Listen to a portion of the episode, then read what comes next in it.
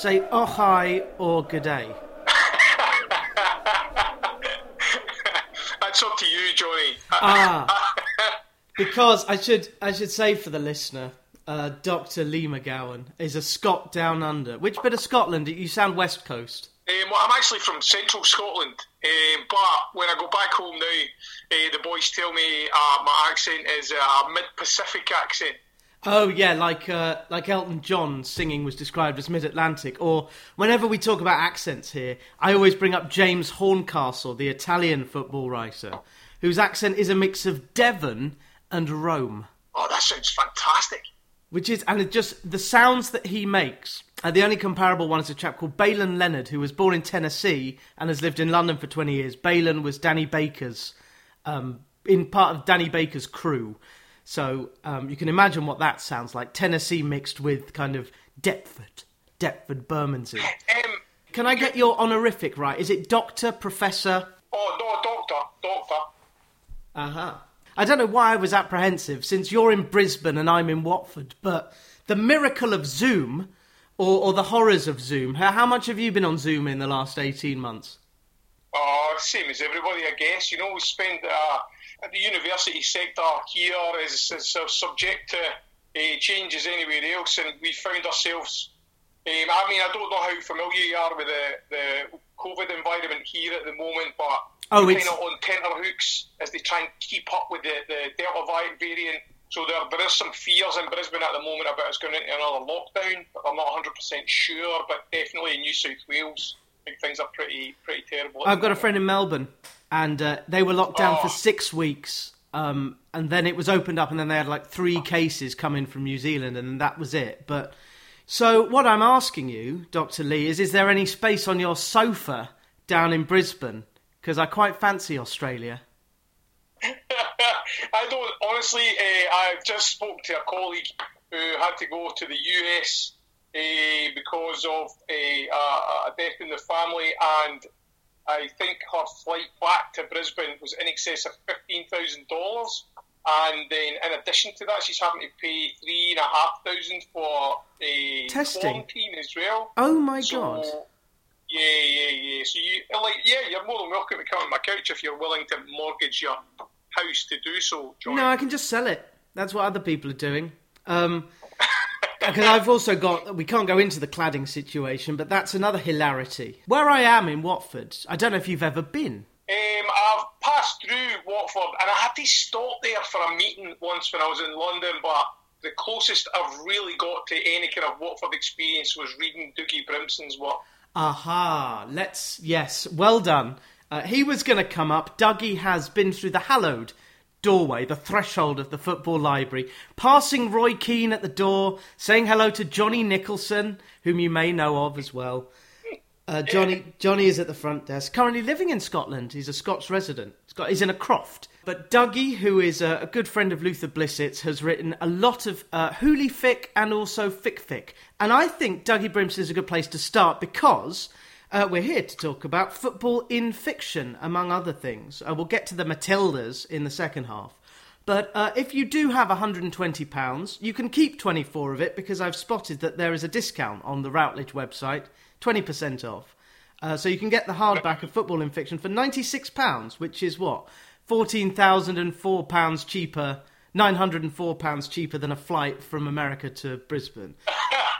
But look, you could uh, go to your university library and order it, uh, and they'll get you a e-copy, a, a, edi- a digital copy of it, uh, and then that saves you having to buy it for yourself as well. Because I think they only print like 110 copies of these things or something, which is why they're so expensive. Yeah, yeah, the, I would love to talk about the academic marketplace, but that is beyond scope of this discussion with Dr. Lee McGowan, who is down in Brisbane. Now, um, I don't know what university you're at because uh, one publication says Queensland's University of Technology, the other says it's the University of the Sunshine Coast. So, which one is it?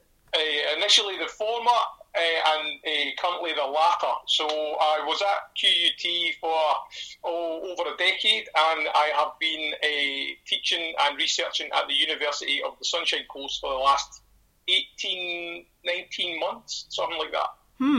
Something important happened 18 or 19 months ago. So you're a tenured professor, but you haven't really been able to meet any colleagues or students. That's exactly right. We'd only been in the new. I'd only been in the new job maybe what, six weeks before the, the pandemic lasted.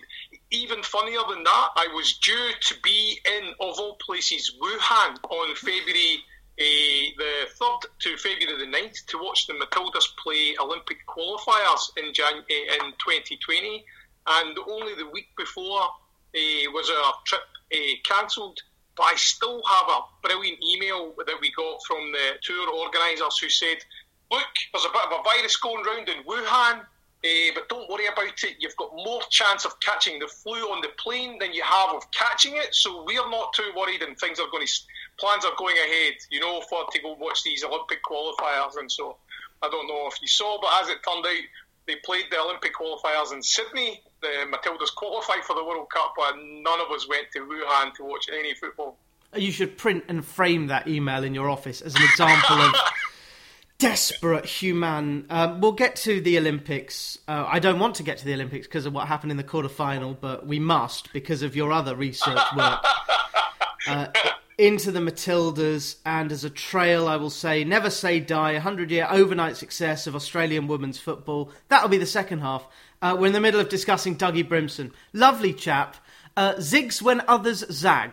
I don't know if you have spoken to him. Um, we, uh, when I was doing my PhD um, what, 10 years ago, Dougie was unbelievably generous with his time. Uh, and well, we never conversed. We um, exchanged a oh, Scottish term, a queen of emails, Johnny. Uh, he was really fantastic with his time, and and I think like he doesn't. I don't think he um, suffers fools, and um, so if, as long as you're asking him genuine questions and uh, even if he disagrees with your, your perspective, he's still uh, he's like yeah, I, I find him really helpful and really generous and, and and I was a wee bit nervous, you know, given the, the value so the level of violence in his in his books, you know. But like honestly, I thought he was fantastic. No, it's it's definitely the Malcolm Gladwell blink. Within two seconds, he can um, tune attuned to you. But uh, yeah, an ex-soldier or ex-RAF, I think. Dougie in his 60s, uh, and uh, my campaign is to get Dougie to help Luther Blissett write his book. Luther, who remains Watford's greatest ever player. Uh, he's actually got the freedom of Watford, so if he wants to, he can drive sheep through the high street. Uh, Luther. Um, that's, that's a great. That's great that yeah. you can do that. Is that like a bylaw of? of yeah, absolutely. Superb. Uh, Listen, there was four guys wrote a book called Q, and they called themselves Luther Blissett, didn't they? I've got it. It's in my football library, um, and it was because of Luther's one season in Milan. He had, had this notoriety, and Luther knew about it. I think he's read the book, but that's the kind of thing that I'd like Luther to write about in his book. Um, we're currently mourning the departure of Troy Deeney in town. Uh, Troy's got a book called Redemption, which is a football memoir, and I have what's called the Jamie Vardy bar. If a football memoir is better than Jamie Vardy's book, which is okay, but he's had a story to tell, um, then it goes into the library. That's fair. That's fair. I think you'll have some of the classics in there, have you? Um, uh, what's his name? Niall Quinn's. Is it Niall Quinn's? Uh, Tony Cascarino, I think you mean the other guy. Tony Cascarino, that's the benchmark, isn't it? Tony Cascarino's is the benchmark. Mm-hmm. Yeah, I mean, I can rattle off 50 or so. Mm. But for you, what are the memoirs that need to be there apart from Full Time by Tony Cascarino, comma, with Paul Kimmage? In terms of memoir, it's not a footballer's memoir, it's a football supporter's memoir. I think um, Pointless, uh, and the guy's name has slipped my mind. Oh. It's about, he follows a season with East Stirlingshire, and um, it's a, it is an absolute gem of a book. Um, that's one of my favourites. Uh, the Boy McGinniss's book, um, uh, uh, the season that he spends with Castel del Sangro, is absolutely fantastic as well. If for nothing else, in that he's the only person in the entire story, including the including the reader, uh, that doesn't see the ending coming. You know, and so um, I think that's fantastic to see that kind of revelation happening on the page, you know, where you were like, oh, mate, you should have seen this coming, you know. So Um, that's a good one among the thugs. Uh, Bill Buford's book was a really good book as well. I that's thought, interesting. So. Just just to mention that uh, Jeff Connor is the chap. Pointless is a, a brilliant Connor, book because it's about, right. it's about failure. Um, but Joe McGinniss uh, and Bill Buford, both Americans. Yeah, yeah. Well, and maybe it's because I'm an immigrant myself now. Uh, it's that outsider's perspective that brings something different to uh, look at football. You know, in the same way that James Joyce had to leave Ireland to write about Ireland. You know, I think that uh, we see this. Um, we see that we, outsiders have a different perspective than those who are uh, can't can't see the wood for the trees. You know, and, and sure enough, we revel in the stories that we hear about players and clubs and the stuff that's going on and that. But sometimes it does take that uh, perspective to, to help us look at what we are, what we've carried around with us most of our lives. You know. Hey, you you said Joyce. I will raise you Tolstoy. Uh, one of my favourite literary descriptions is of the two narratives, um, which are um, the hero's journey, the quest, and a stranger comes to town.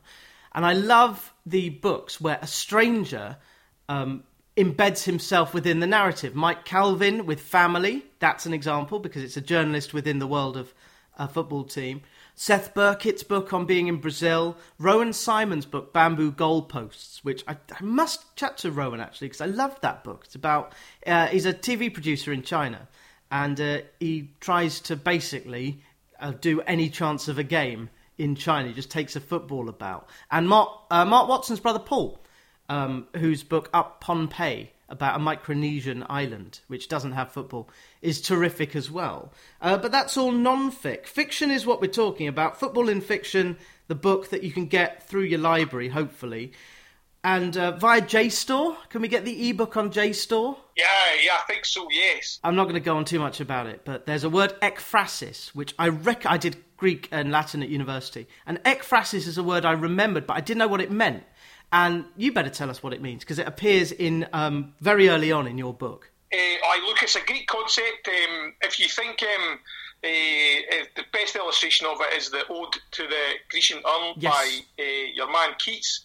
Uh, classically, it's where poets uh, take a, a, an object, a piece of art, generally speaking, and then they write about that. And so the ekphrasis is that response to the thing. I once read uh, in an interview with Orhan Pamuk, who uh, is a massive football fan. I can't, I can't remember which team he supports. I want to say Galatasaray, but I'm Yeah, I'm, I'm be careful. sure I'm incorrect. But he, in the interview, he describes uh, his experiences as a, as a wee boy uh, listening to the radio. He makes this realization that, irrespective of how up to the moment the commentators are, they are always that split second behind uh, what's actually happening on the pitch. There's always a, a delay, irrespective of how good they are at their job, you know. And so, for me, like foot, football commentary, writing about football, it's very much it, it, it falls into that space where we're, we're we're always talking about the thing after the thing.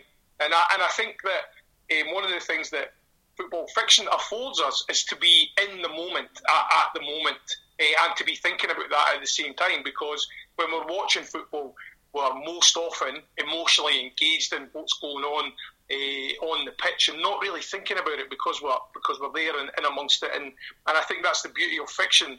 Uh, despite what other people have said about it, you know, like Hornby, for example, um, it gives us an opportunity to to chew over that moment, to, to reflect on it, to think about our own interaction in those spaces, you know, and um, that's one of my favourite things about it. Although I do love a story, Johnny, which is probably why I, I really like football fiction. Which is why you did a doctorate on it. Uh, from Hurriyet Daily News. Sometimes I've fallen out, but I've been watching Fenerbahce games since I was seven. So let the record state it's Fenerbahce, not Oh. Gala. I nearly said that as well. I knew I was I was going to get it wrong, but That's all right. You can redeem yourself uh, for the rest of this half because we're talking about the th- quote theoretically informed field guide. I love a field guide. We should have more field guides in the football library. Football in fiction. Football is faster than words, which is why yes, you're quite right. I love the aspect of describing the moment. You've heard this phrase that a lot of continental managers use. We are in a good moment. We are in a bad moment. Um, I, I reckon they do that on purpose because football, it will never stop. Watch the football, watch it, it's going to move. I'm, I'm sure you're familiar with the Mitchell and Webb sketch, even though you're down there. Yeah. Yep. Yeah, yeah. Those boys are. Oh, those boys are very funny. Oh, are we the baddies? Um, I might actually, if I were to I was put, just to say that. That's the one I love. Yeah. when he looks at, he is it the skull? He looks at when they've got the German uniforms on, and he looks at the skull on his helmet. It's like, are we the baddies? it's it. that's universal. Um, With the football library, we've got magazines and fanzines and documentaries and fiction and non-fic. Um, but I might actually have a video installation in the Andy Holt Lounge, uh, dedicated to the owner of, or the chairman of Accrington Stanley, who uh, again is an outsider, a businessman who virtually could write the book on what's wrong with football. He documents it on his Twitter feed, Andy H Holt, which is fantastic Brilliant.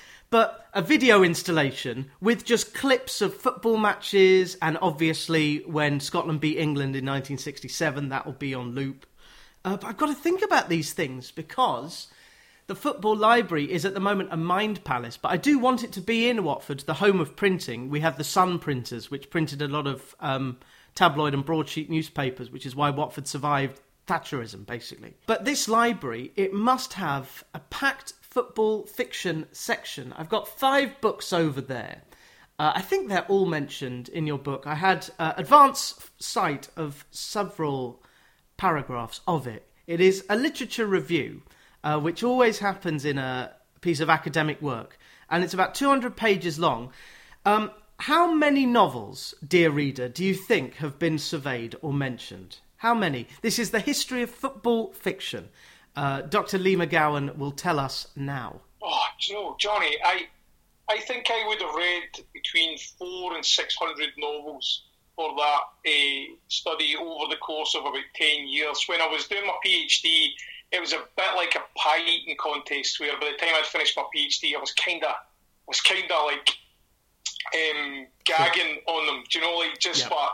Um, but what I found, I think, uh, since I finished the PhD, is that the, that the quality of some of the football books fiction that we've seen um, has improved dramatically. Uh, I think um, uh, when I started my PhD, I was really looking for the kind of quality, absolutely beautiful football novel, you know, literary football novel. And um, by the time I'd finished my PhD, I was like, actually, do you know, like it's not even important if there's uh, if there's only a handful of those books. There's just so much fiction that's been written about football that people have just completely forgotten about. And so, yeah, it's possible to read even more. I think I've only I'm only scratching the surface. I didn't touch on things like um, self-publishing too much, or um, which is ha- which is exploded in the last decade, or fan fiction. Again, something that's exploded in the last decade. So, so well, I may have read, well, I don't know, maybe four. Let's say 450 books. I can't remember what the, the official figure is. I think, um, but um, there's still, well, yeah, there's loads and loads more, you know. And so that, like, in order to kind of make sense of it for myself, that's what that's what the, the academic study was about. Was a was mapping the history and organising uh, the texts into some kind of like categorisation so that we could understand which ones we wanted to read and which ones we didn't want to read. Yeah, so in a way, it's uh, it's an algorithm in the flesh. Uh, the the thing that I would never want to do is judge a literary competition, uh, unless it's short stories. If you like Orange Prize for Fiction or the Booker, you have to read so many novels. You get sick of the printed word, Bec- and also, I guess you tend to say, "Okay, he'll die at the end." Yep, he did it. Next. Or just give up. I actually gave up on a Dave Eggers book the other day, and I never give up on books. I always put them to one side, even if I don't like them. But I couldn't abide by this. Were there any football books that you felt that you had to get to the end or not give up on? That's a great question. I think there are hundreds of football books that you don't have to get to the end of. There's these brilliant series that ran um, in the 1920s and 30s and 40s. Football libraries, they were called, and they're like 80 page novels that were pretty much aimed at um, young uh, readers and the guys who would, the working class guys who would probably, uh, if they were readers, would read a, a Louis L'Amour cowboy book or something like that. You know, it was kind of football equivalent of those. And so there's only so many times you can read a story about the star striker uh, being kidnapped just before the cup final and then making an exit, uh, making his escape at half time and coming on in the second half and, and, and winning the cup. You know, there's a so you don't you don't have to read all of those ones because you know exactly what's going to happen in those. No, but, but otherwise, no. Um, the one I've heard the most challenging for people to read when I've talked to people about it uh, was the David Peace's one about uh, Bill Shankly. But um, I thought it was magnificent. Um, Red up, read up head. Um, that's one I've, I've heard people say was really challenging and that, that people have put aside. But I just I thought it was hypnotic. So so no, I haven't put any aside, um, and especially when you're reading like self-published work as well, you want to, um, you feel like um, this is these are not professional writers. These are these are people who are most often putting a story together based on their, their personal passions, and um, so I feel almost obliged to do that. But in contrast, um, unlike yourself, Johnny, if I'm reading a book and it hasn't got me by the first like 75 pages, I'm more than happy to put it down and start something else. Um, I think that's the, the job of the writer is to make sure that you want to read the rest of it. Mm, yes, yes, absolutely. Um, it's like a, a sitcom. Um, introducing you to the characters and wanting to hook you. Um, we'll get to Hornby shortly, but since you mentioned David Peace, mentioned David, David Peace, David, football, football books. That's his style. Johnny, that's fantastic. That's brilliant. That's not me. I'm afraid I've borrowed that off Andrew Harrison, who uh, who is a great journalist, who once said, "I read it in the bath. In the bath, I read it. Reading." Um, so I've I've nicked that, but that's definitely Andrew Harrison. I have not read The Damned United. I have it here, a Granta Best of Young British Novelist. Probably the best novel ever written about sport, the book that brought the legend back to life. Rick Broadbent is the, the chap who likes it. And understandably, Gordon Burn is a fan who wrote a book about Best Yeah. and Edwards. Gordon Burn. Yeah, yeah, yeah, Gordon, uh, Gordon, uh, uh, Burn is fantastic, isn't it? The, Yeah. um, look, I, I, I agree. I think well, it's not, it's not my favourite football book, but it is absolutely magnificent. Like, it's one of the rare occasions where you see the writer write and in second person that's been intermixed with the with the third person narrative. You know, I just, I think he does a really brilliant job of capturing like the darkness in the human condition it, like in the football environment, you know, like in in his, in his treatment of people like Billy Bremner and uh, Norman Hunter, John and, yeah, it's just aye, aye, Nobby Stiles. You know, I just thought thought it was brilliant. I, I thought I love Michael Keane uh, as an actor. I, th- I honestly think he's fantastic. And I think he did a brilliant job in the film, but he- even though the film's really good, I don't think it touches the book. The book's just something different altogether. It's brilliant. Loved it. Well, the, the film, I've actually, I haven't got the script, but I always say when we mention The Damned United, the script by Peter Morgan, uh, can't remember where he is now, probably counting his money because he wrote The Crown. Um, but he, um, he adapted the book for the screen. Tim Spall is a great Peter Taylor. Michael Sheen is, is a young man, young man, is a pretty good Brian Clough. But Cloughie is a, is a character out of fiction, I suppose, which is a very banal thing to say. I, ex- I expect um, Brian Clough is in Fever Pitch at some point, actually. I can't remember Can't if he is or off the top of my not. yeah. Um, I read an interview with Peter Morgan uh, when they were talking about that, and uh, and Peter Morgan and Michael Sheen has have both commented you know, on the fact that when they were um, when they were recreating Brian Clough for uh, for the film, because there were concerns about his portrayal, if they had taken his portrayal in the book uh, and put that on screen, that that might have led to some challenges around uh, how people saw him, particularly members of his family and, and stuff like that. So the the Brian Clough we see in on screen in the film is a, a much mo- more balanced a version of the character than the one that we see in the book. Well, yes, he's. It's kind of. At that time in the early 2000s, I was too young, but um, Tony Soprano. Uh, this was before Walter White and before Don Draper. But Cloughie strikes me, and I wonder if this will be his reputation going into the next few decades as an anti hero.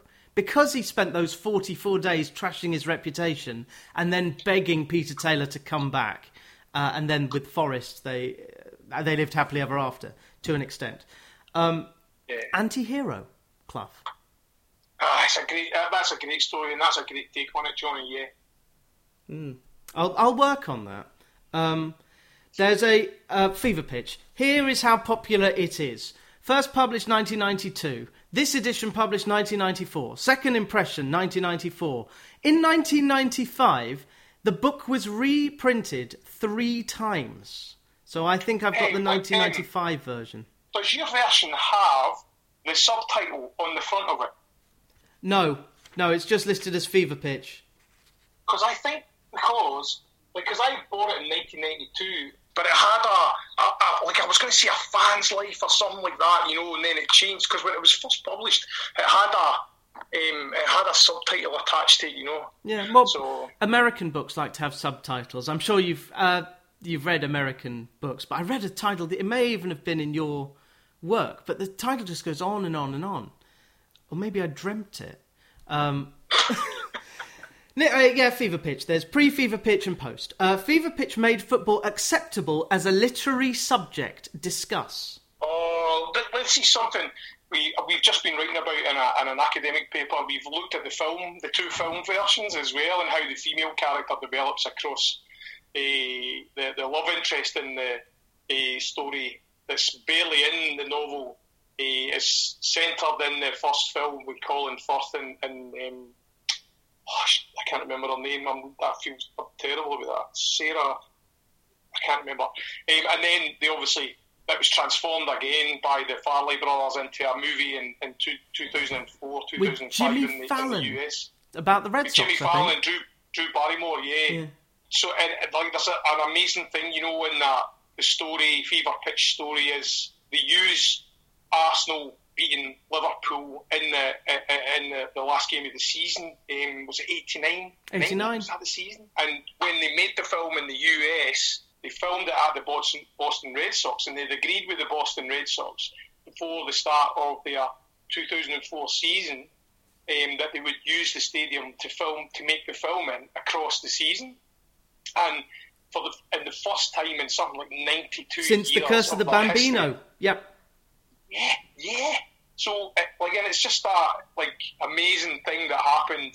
You know, and I just I love the echo of the story from Fever Pitches that Arsenal's Arsenal's win. You know, echoing through um, forty years of, of sport to uh, to the ripple in the bubble burst again uh, above the, the Boston Red Sox stadium. I think that's a lovely thing.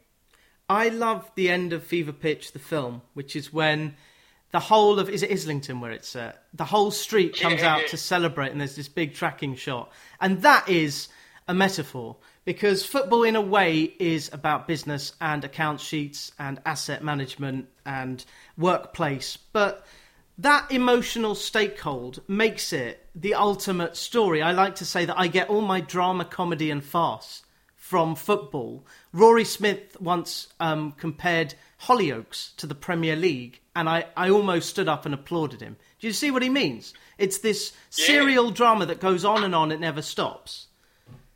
Well, that's um, Nick Hornby was pestered about writing more uh, football stuff um, after Fever Pitch. You can imagine uh, publishers hounding him to write the next one and throwing checks at him and stuff. Ka-ching, yeah, and he, and he and he said no, right? Uh, um, he said, um, uh, and I used this in my PhD as well. He said, look, football's got enough drama in it without us making it up, you know. And whereas I obviously disagree with him, especially now when you see the EPL becoming this kind of economic engine stroke circus. Um, Ronaldo back there, you know, planes flying banners of protest uh, over the stadium and stuff. Like we couldn't imagine twenty years ago, Johnny. We couldn't write that stuff. You know, like it's just it's incredible. So yeah, even more so now, it, it has that kind of otherworldliness about it. But like for me, the thing about football is has always been what you just talked about. It's about that sense of community. It's about that what it does for us, how it lifts us up, and, and I think that's maybe uh, one of the things that I've found so joyful in women's football um, because the community there yeah. uh, is nowhere near as cynical as the as the male uh, game, and um, and players still play for because they love it. You know, they're, they're great advocates of their sport rather than being disdainful of their position in it and stuff. And so, um, I think that's uh, where where we see really rich pockets of that uh, fan engagement and, and uh, communication between clubs and fans, where it's really uh, still brilliant. You know, why are fans of Arsenal men not following Arsenal women? Do yourself a favour, Arsenal fan TV. Start covering that. that, well, that's the thing. Um, look, there, there is. Um, there's always been this sense of women can't play football as well. They're not as fast. They're not as strong. And, and, and, yeah, that's true. That's all true, right? The women would tell you that themselves. But I think that what you see in their game is a, a proper fluidity. The game getting played, really brilliant skill levels. You know, like especially in the last in the last five years, five to ten years that the, the 2019 Women's World Cup, there was some absolutely spectacular football getting played at it. Um, I think the one that's out here in 2023 is going to be huge as well. You know what? The, the, the quality of the football players that we're seeing now, Ellie Carpenter, Sam Kerr, to mention a couple of the Matildas, just they're just incredible players, you know. More on them in the second half, but I just wanted to close yeah, sure. the, the first half. Some of the fiction that you mention in your book, Football in Fiction, focuses on women, and, and in the UK, this, the scandal of fifty year the fifty year ban, which someone should absolutely write about. It means that Lily Parr becomes this saintly figure of English football, and in fact, there is a novel that came out, I think, weeks ago. Lou Kuenzler, Our Beautiful Game, which is kind of a faction retelling of that Dick, Kerr ladies team. And yeah, yeah, yeah. Yeah. So I think there's, there's scope, certainly for young women who are a big market in the book trade. Um, but that's that's the next frontier. So, do you hope? I think my question is: Is there going to be a fever pitch for women's football, or doesn't it matter that there isn't one? Um, look, I think um, so.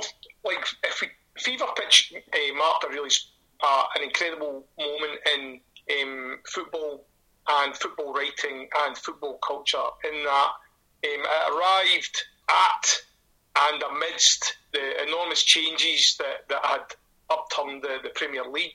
Um, we saw the, the first huge kind of uh, gluttonous television deal uh, happening with, with B Sky B.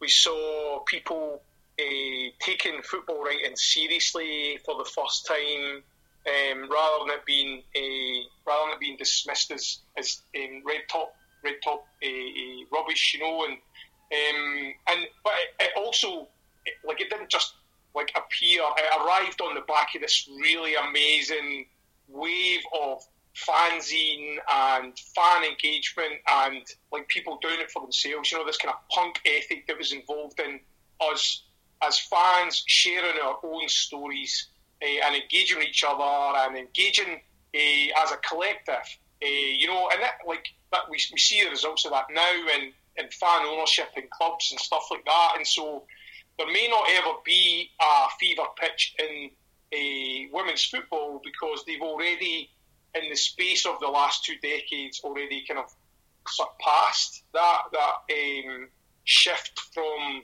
the the, the game being wrestled from the working classes and embraced by the middle classes in, in most of most of northern Europe to, to that, that, that almost that middle class state straight away. So we'll not we'll not see that change in the writing.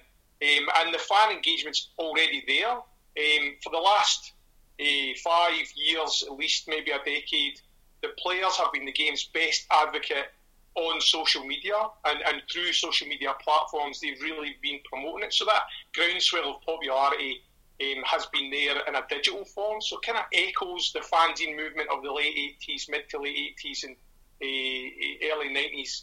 Uh, but so, so it's already been there. So the stories that we're telling about women footballers are stories they've been telling the fans themselves for the last um, a few years already. You know, so it's so it's a great question, Johnny, and I do think that we will see brilliant uh, football writing. I don't know if we'll necessarily ever see a kind of fever pitch of women's football. Like there are, like there are already women's football books that are immensely popular. Alex Morgan, who's playing at Spurs, um, has got a spectacular, uh, spectacular successful series uh, um, for, for uh, young women, young girls to, to, to read. Um, and I think one of the big differences and this is, I think, for me, one of the biggest differences between football for men and, and football for women is um, women are much more likely to share the credit, be engaged in their community, and uh, be supportive of each other, uh, irrespective of what's going on, than, than men have been. We see, uh, just as an example of that, um, Alex Morgan will always credit her ghostwriter uh, for the work that she does on the books for her, where you'll never see Tim Cahill or Frank Lampard or David Beckham like promoting the ghostwriter alongside the, the, the, the, stories that they tell. You know, like we're supposed to believe that uh, Frank Lampard has written 20 kids' books um, alongside the magnificent work he's doing as a football manager these days, you know. So uh, when I spoke to Ian Ridley just on that, Ian insisted that it was Tony Adams with Ian Ridley writing Tony's uh, pair of books, Addicted and Sober. Um, but more in the second half. Uh, in the meantime, have some oranges.